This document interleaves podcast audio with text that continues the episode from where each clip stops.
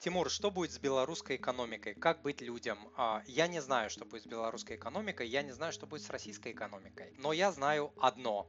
И белорусская, и российская, и украинская, и казахстанская, и э, любая другая азербайджанская, армянская, грузинская, таджикистанская, там узбекистанская экономики страны любой, которая входила в бывший СССР, это страны а, с развивающейся экономикой. Как правило, со слабой экономикой, с нацвалютой, которая обесценивается постоянно и будет обесцениваться.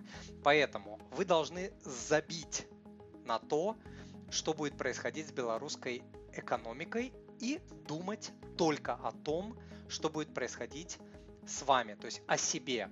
Что значит думать о себе? Если у вас нет дополнительного дохода, у вас есть основная работа, вы получаете, допустим, зарплату в белорусских рублях.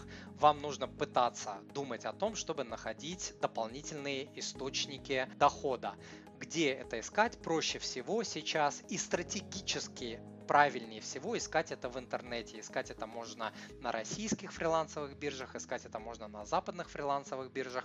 Нужно искать, осваивать новую профессию в интернете. За этим будущее. Те, кто сейчас не начнет осваивать новую профессию в интернете, через 10 лет останутся на обочине. То есть их может выкинуть вот эта нестабильная белорусская или там любая другая экономика на обочину, очередной кризис или что, и все, и человек просто там с кредитами, с семьей будет за 3 копейки работать, дай бог за 3 копейки, если будет работа. Поэтому сейчас все уходит в интернет, и нужно просто вот на этот поезд успеть а, заскочить. Как это сделать? Вопрос сложный, то есть нужно искать профессии, нужно искать экспертов, которым вы доверяете, идти учиться. Процесс занимает от нескольких а, недель, чтобы получить получить базовое какое-то понимание до нескольких лет, чтобы там начать что-то в этом зарабатывать. Вот мой блог Money Papa начал зарабатывать после трех лет существования. Вот, чтобы вы понимали, не за два месяца делается.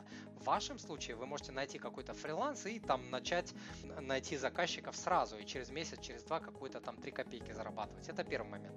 Второй момент, это, конечно, вы должны все свои сбережения, все свои инвестиции делать в твердой валюте. Все, точка. Посмотрите на курс гривны за последние 20 лет, посмотрите на курс белорусского рубля, посмотрите на курс рубля я в Питер приезжал, доллар стоил 5-6 рублей, сейчас 75-80. Да? Вот, вот вам ответ. Вот и все.